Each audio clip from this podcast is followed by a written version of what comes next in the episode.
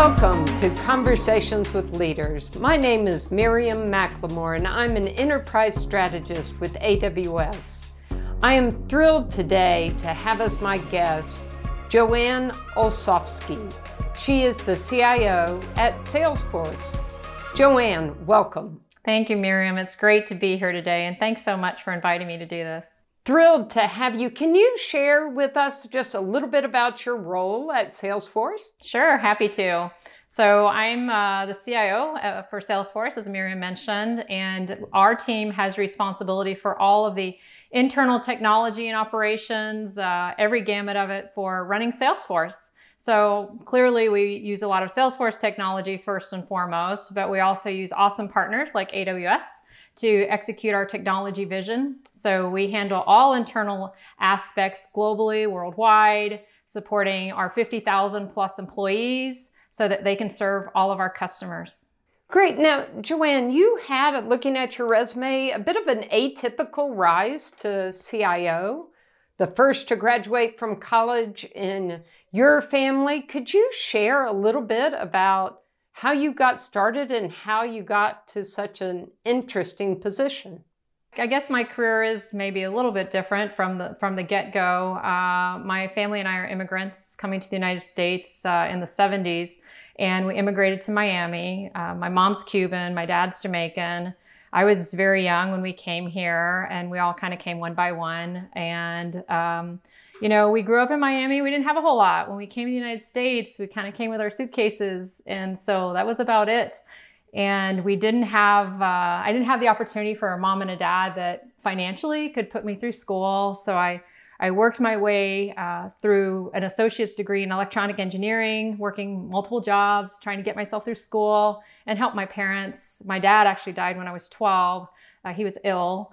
And then uh, my mother, who was previously a homemaker most of her life, you know, pretty much when we came to the States, she had to go to work and uh, worked, you know, several jobs. And so we kind of helped each other. I was the last of four kids to grow up, and my brothers and sisters, they uh, did not have college degrees. I was the first one.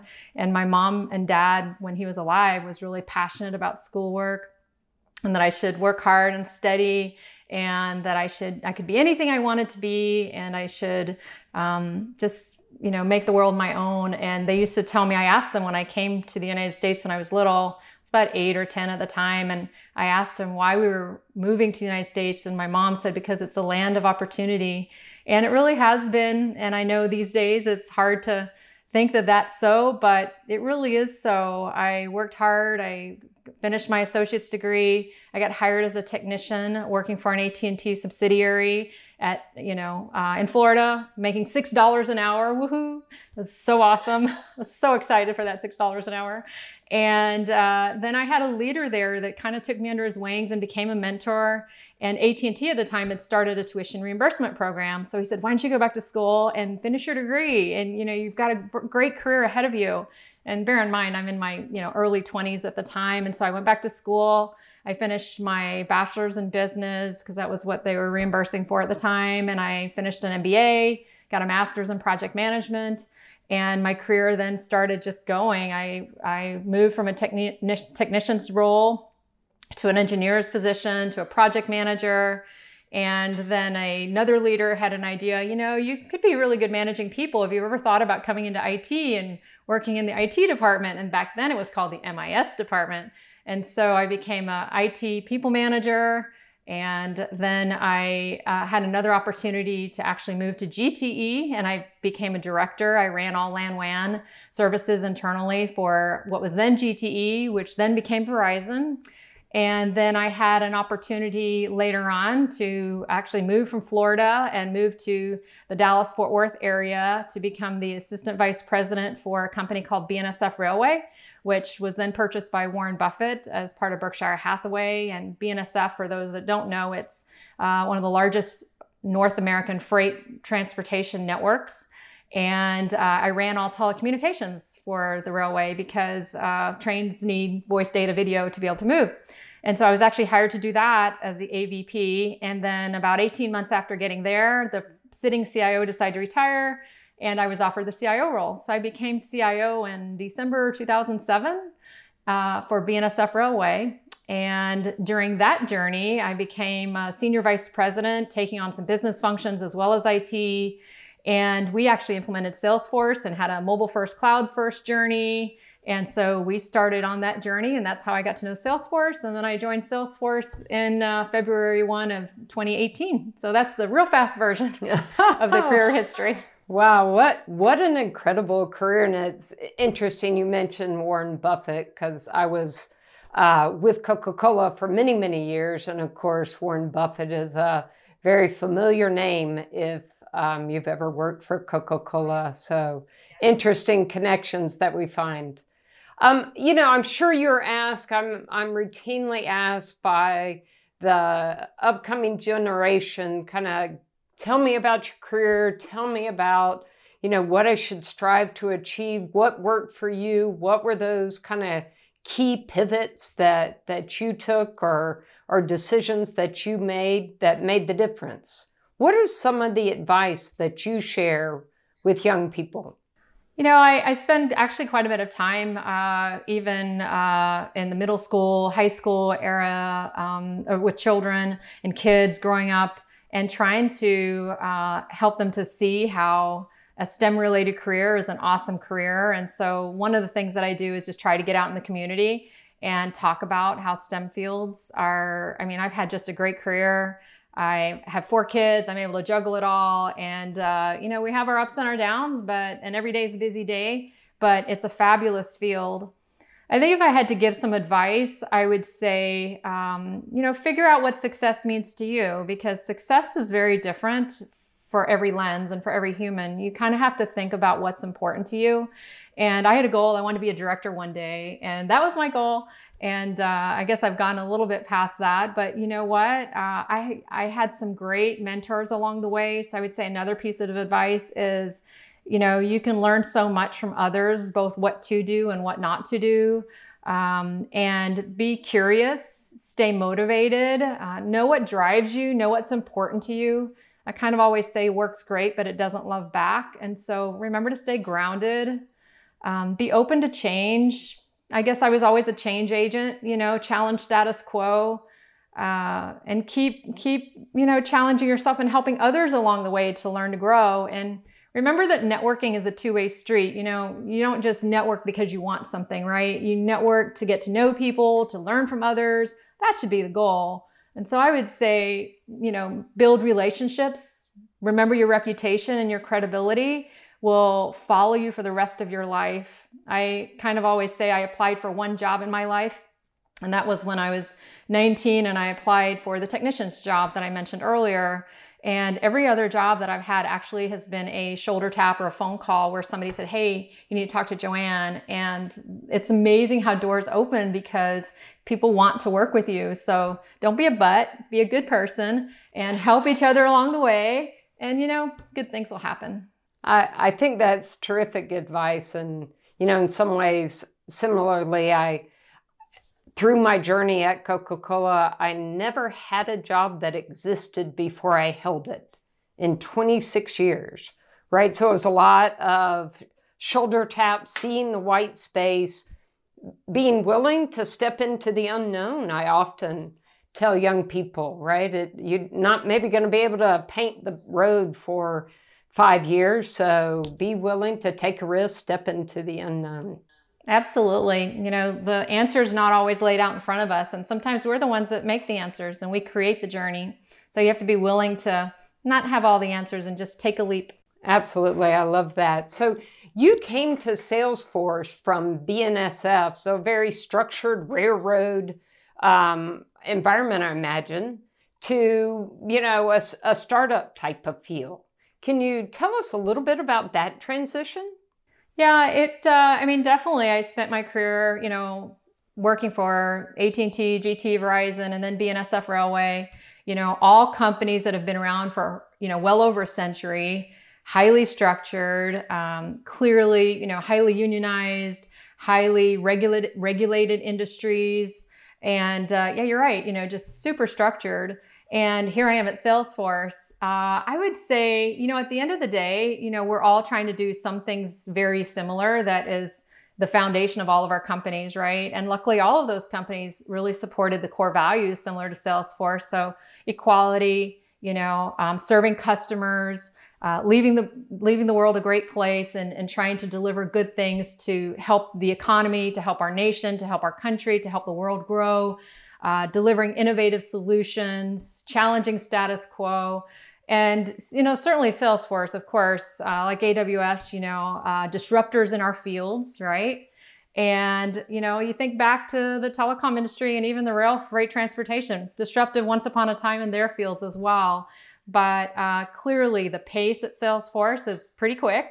Uh, and we move fast. We are scrappy. We are very creative. And Salesforce has been around for 20 years, but clearly exponential growth, you know, the last five years. So, you know, there's some things that are quite aligned. You know, we all serve customers. We all have an end goal in mind. We're all meeting, you know, our shareholders' needs and our commitments. A lot of those things are, are pretty similar. We all have to deal with in, laws and confines of regulations and things that we all have to deal with. But what gets really different is the pace, I say, the pace of impact, the pace of innovation, uh, the willingness to challenge status quo.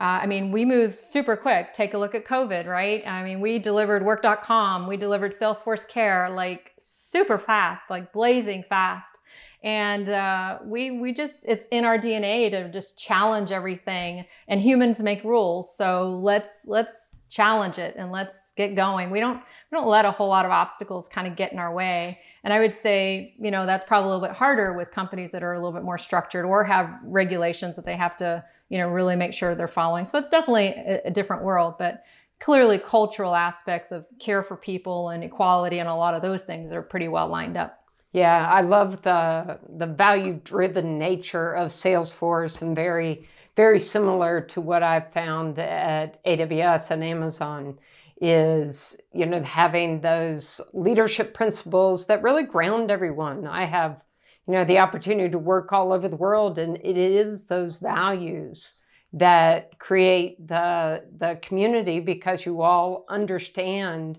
and operate from a single playbook so love that. Um, you mentioned COVID and you know the need to move quickly in COVID. Can you share a little bit about some of the things that your customers are experiencing? I've I've spent a lot of time talking to AWS customers and how they are changing their speed of decision making and and responding quickly to employee needs during this pandemic. So, uh, you know, this is my first pandemic, I, and I know it's many of our listeners' first pandemic. Let's hope it's the last, right? Um, and you know, I'll be honest. Uh, this has probably been, you know, one of the most challenging times of my professional career.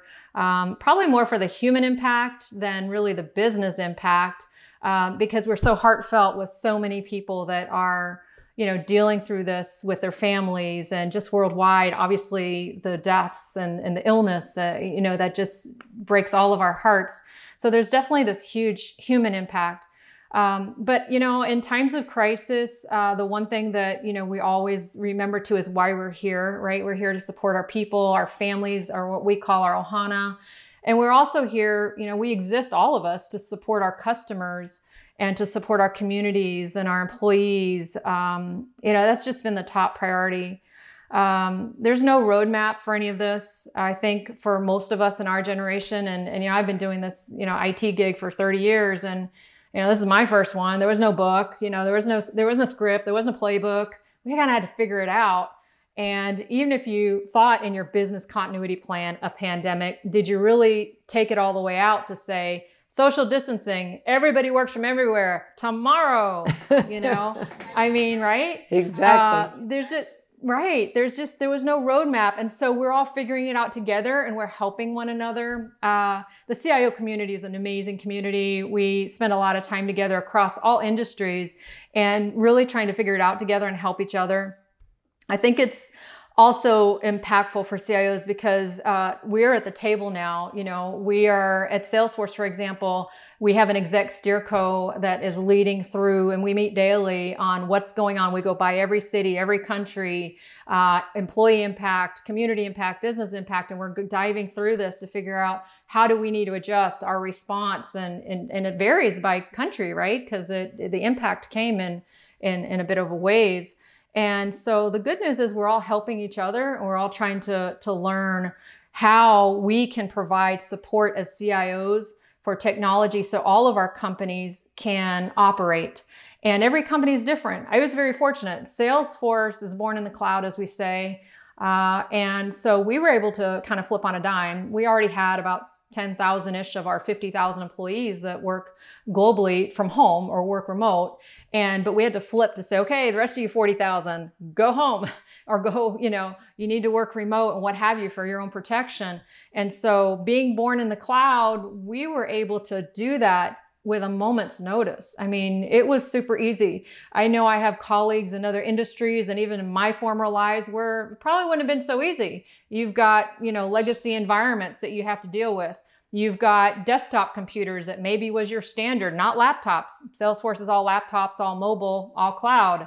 Um, you've got maybe a legacy PBX that your call center is running off of. You have a you know on-site PBX, on-prem servers. You weren't you know able to scale. You know some of the CIOs I talked to said you know all of my employees don't have an email address. You know they didn't need it, right? And now we need a way to communicate and all those things. So you know I would say from a Salesforce perspective, we're pretty fortunate to be on the high digital end of the spectrum. Did we have to do some stuff? Yeah, of course we did. Uh, you know, we had ample VPN capacity, but we decided, my team and I decided, you know what, let's let's ramp it up. Uh, so we did do that. Uh, we also leveraging AWS. Thank you. We uh, were able to do that with software change within hours. We were able to increase our virtual desktop capabilities for our partners because we leverage partners all over the all over the globe. Uh, we leverage uh, virtual desktops when we're converting M and A's and doing some different things and part of our staging process. And literally within hours, we just ramped it up and we were we were cooking and we were ready to go.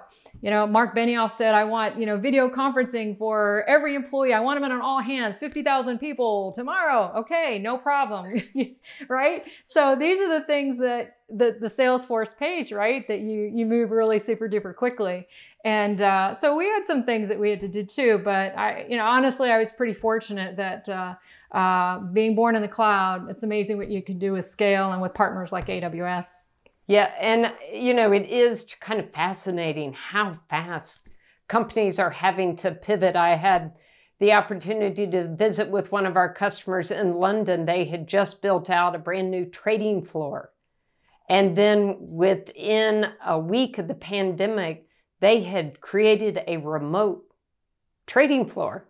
I mean, some of the things people have had to do to you know, maintain their business and figure out security. And certainly, as you said, being cloud enabled um, already made that a lot faster. Um, but you know, the rise in e-commerce and, and ordering has also followed with a rise in call center needs and being able um, to reach out to your customers. I know that Salesforce recently you know, create an integration into Service Cloud for Amazon Connect. Can you talk to us a little bit about that? Yeah, happy to do so. Um, so we are super excited because, again, you know, born in the clouds, our Service Cloud um, we use to run our call centers, and then of course we're partnering with Amazon Connect. And we implemented for 3,000 call center agents like that. Uh, we are completely virtual, completely remote. And by the way, this was all, you know, in in progress uh, before COVID. And so, you know, we were so grateful because uh, our prior environment we were having some reliability issues with uh, was a different uh, supplier. And we have completely converted over 3,000 call center agents. They can work anywhere and the support has been amazing from a customer support perspective. Because let's face it you know we're all you know striving for this all digital world but sometimes customers just want to talk to somebody. And there's sometimes no substitute for a phone conversation with that customer. And to be able to service our customers from anywhere between Amazon Connect partnering with our service cloud magic just happens. The performance is amazing, the reliability, the, the capabilities, the functionality. Uh, it, it's just been game changing. Absolutely. And and thank you for for that. I you know, find getting our partners and working closely with our partners to to solve customer needs is one of my favorite things about the the role that I have at AWS and and working with such important partners as Salesforce. You mentioned a term that maybe all of our viewers aren't aren't familiar with called Ohana at Salesforce. Can you share a little bit about what that means and how that connects to um, Salesforce's focus on diversity? Sure. Ohana for Salesforce is family. Uh, you know, we have, uh, of course, our blood family that we're born into, and then we have an extended family. And so, you know, having spent many years of your life with Coca Cola, I'm sure you can relate that you've built such huge relationships with people that just become your family. And that's what Salesforce views when they say Ohana. We we take care of our Ohana. And by the way, our family is also extended family. So our customers, our partners, people that we care about, our community, uh, you know, certainly all the people we work with day in and day out are a huge part of all of our lives. And we work really hard to take care of and protect and help shepherd the values that uh, Salesforce, as you hear us talking about, for example, diversity and inclusion and equality for all. Yeah, you know, in these um, challenging times we're operating in, I find that trust and transparency are absolutely key uh, to working with your employees and working um, with your teammates, your extended family, as you described. Can you talk about um, Salesforce view on on trust and transparency? Sure. Salesforce is probably the most transparent organization I know I've ever worked with in my career. Uh, I think there's probably two sides to trust. One is the, you know, it's number one, Salesforce's number one priority is trust. And it's certainly my top priority as well. So, for example, when we say trust, we're thinking about trust of our systems, trust of our com- company data, trust in being transparent with our employees, uh, with our stakeholders you know, if you mess up, fess up and let's figure out how to fix it. We are, you know, quite transparent in that way. And then I think personally, on the human side of things, you know, when you think about trust, it's kind of building and maintaining and shepherding, you know, relationships. Um, if you don't have trust, you don't have anything, right? Uh, do you want to work for a boss that you don't trust? Mm, of course not.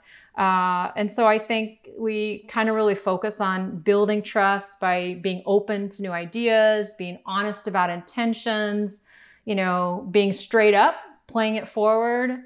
Um, if you don't know something, you say say so. You don't know. Uh, like I said, if you mess up, fess up. And uh, you know, we help each other to turn every experience into a learning experience, even if we do mess something up. And we're gonna mess stuff up every once in a while as humans, right? We're we're gonna make mistakes, but I think all of that, you know, is part of trust. And I think probably another aspect is to seek out, give feedback. We're very uh, open with giving each other direct feedback. We have a feedback app that we, you know, use if we want to do a quick recognition or have a dialogue with somebody.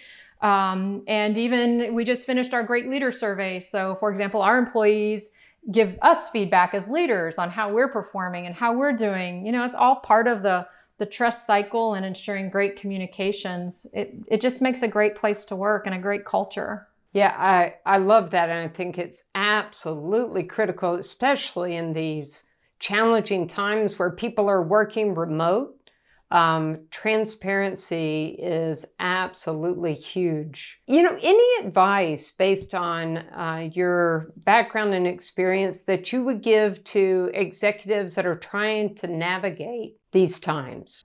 I think these are certainly, you know, um, amazing times, unreal times sometimes. Uh, probably if you asked our grandparents, they would tell you the same thing. I, I keep thinking. Uh, I think what I would say is, you know, be intentional. And for example, with diversity, you know, um, make sure you're intentional on fostering an equality driven culture, an equality based environment. Um, set out your vision for whatever that vision might be, uh, whatever's at hand. And at Salesforce, we use what we call a V2 MOM vision, values, methods, obstacles, metrics. And it drives our strategy, it drives our thinking in a lot of what we do. With COVID, we created a V2 MOM to say, how are we going to respond to COVID? Let's stop for a minute. Let's figure out what our vision is here. What are the values that are going to drive our decision making? what are the methods and how we're going to accomplish something how are we going to measure success and that kind of drives you know how we how we perform. So you kind of have to in the heat of crisis take a minute to to figure that out. So being intentional i think is is really really important. Um, and goal setting is is super important. And and and getting the team to be you know we're all paddling the ship in the same direction. So we're all in unison. And and when somebody isn't in unison, then hearing what they have to say and why, because they may have a very valid point. So, a leader many years ago used to tell me, you know, people need to use these and these more than they use this. And I think that's really great advice. You need to look and listen a lot more than you're you're yapping, right? Yeah. and I think the other thing I would tell people is, you know, honestly, remember what good there is in the world too. I know there's a lot of, you know, stuff going on, a lot of things that we're all dealing with, working remote, um, our families, our, our our parents are maybe all over. We have extended issues. I have employees and friends who have gotten sick um, so much stuff going on. We have an economic crisis, a social crisis. We have a lot of stuff going on. It's a lot on a human to bear. But don't lose sight of what good there is. There's a lot of good in this world. Um, think about the people you work with. Think about the people I work with. I mean, there's so much goodness and so many people, honestly, in my career that have been uh, just heroes in my life that have helped me uh, with guidance. And when I messed up, sat me down and said, "Hey, let's talk about this, right? And here's here's what you need to do to course correct." All those that's all goodness. So don't let some of the, the stressors in our life today blind us to what goodness there really is in the world. Joanne, thank you. I think that's a, a great note to close our discussion on. You know, there is all, still some good in the world.